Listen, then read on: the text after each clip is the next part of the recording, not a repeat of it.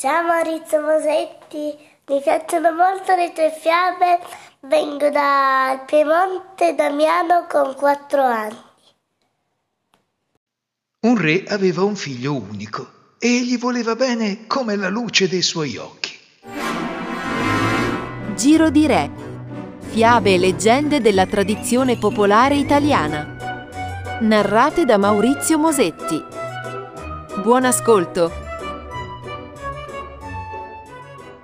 La camicia dell'uomo contento. Un re aveva un figlio unico e gli voleva bene come la luce dei suoi occhi. Ma questo principe era sempre scontento. Passava giornate intere affacciato al balcone, a guardare lontano. Ma cosa ti manca?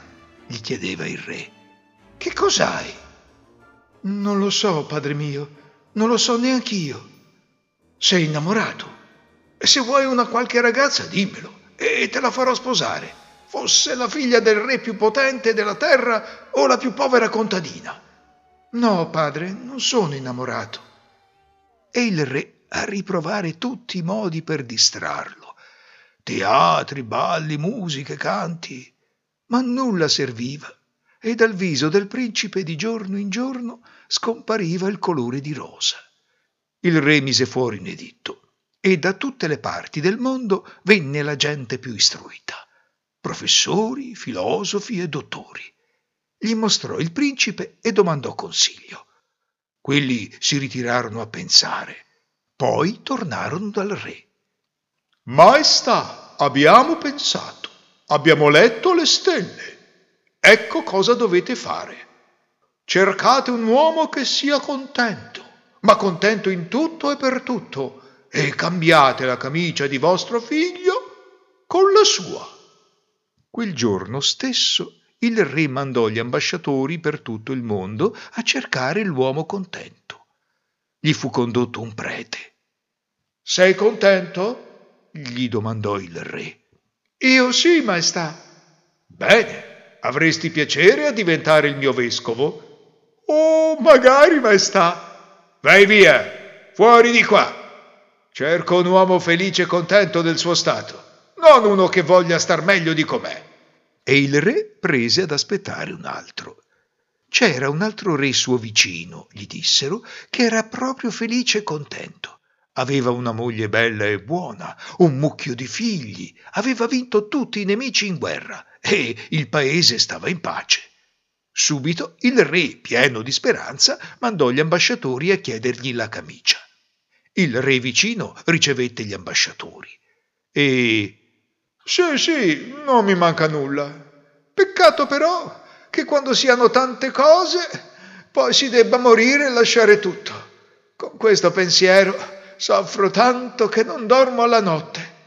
E gli ambasciatori pensarono bene di tornarsene indietro. Per sfogare la sua disperazione, il re andò a caccia tirò ad una lepre e credeva d'averla presa, ma la lepre, zoppicando, scappò via. Il re le tenne dietro e s'allontanò dal seguito. In mezzo ai campi sentì una voce d'uomo che cantava. Il re si fermò. Chi canta così non può che essere contento. E seguendo il canto si infilò in una vigna e tra i filari vide un giovane che cantava potando le viti. Buondì, maestà, disse quel giovane. Così di buon'ora già in campagna? Che tu sia benedetto.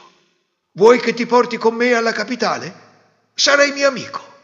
Ai ai, maestà, no, non ci penso nemmeno, grazie. Non mi cambierei neanche col Papa. Ma perché? Tu, un così bel giovane. Ma no, vi dico, sono contento così e basta. Finalmente un uomo felice, pensò il re. Giovane, senti, devi farmi un piacere. Se posso, con tutto il cuore, maestà. Aspetta un momento. Il re, che non stava più nella pelle della contentezza, corse a cercare il suo seguito. Venite, venite, mio figlio è salvo, mio figlio è salvo. E li porta da quel giovane. Benedetto giovane, dice, ti darò tutto quel che vuoi, ma dammi, dammi... Che cosa, maestà? Mio figlio sta per morire. Solo tu lo puoi salvare. Vieni qua, aspetta. Lo afferra e comincia a sbotonargli la giacca. Tutto a un tratto si ferma. Gli cascano le braccia. L'uomo contento non aveva camicia. Giro di Re. Fiabe e leggende della tradizione popolare italiana.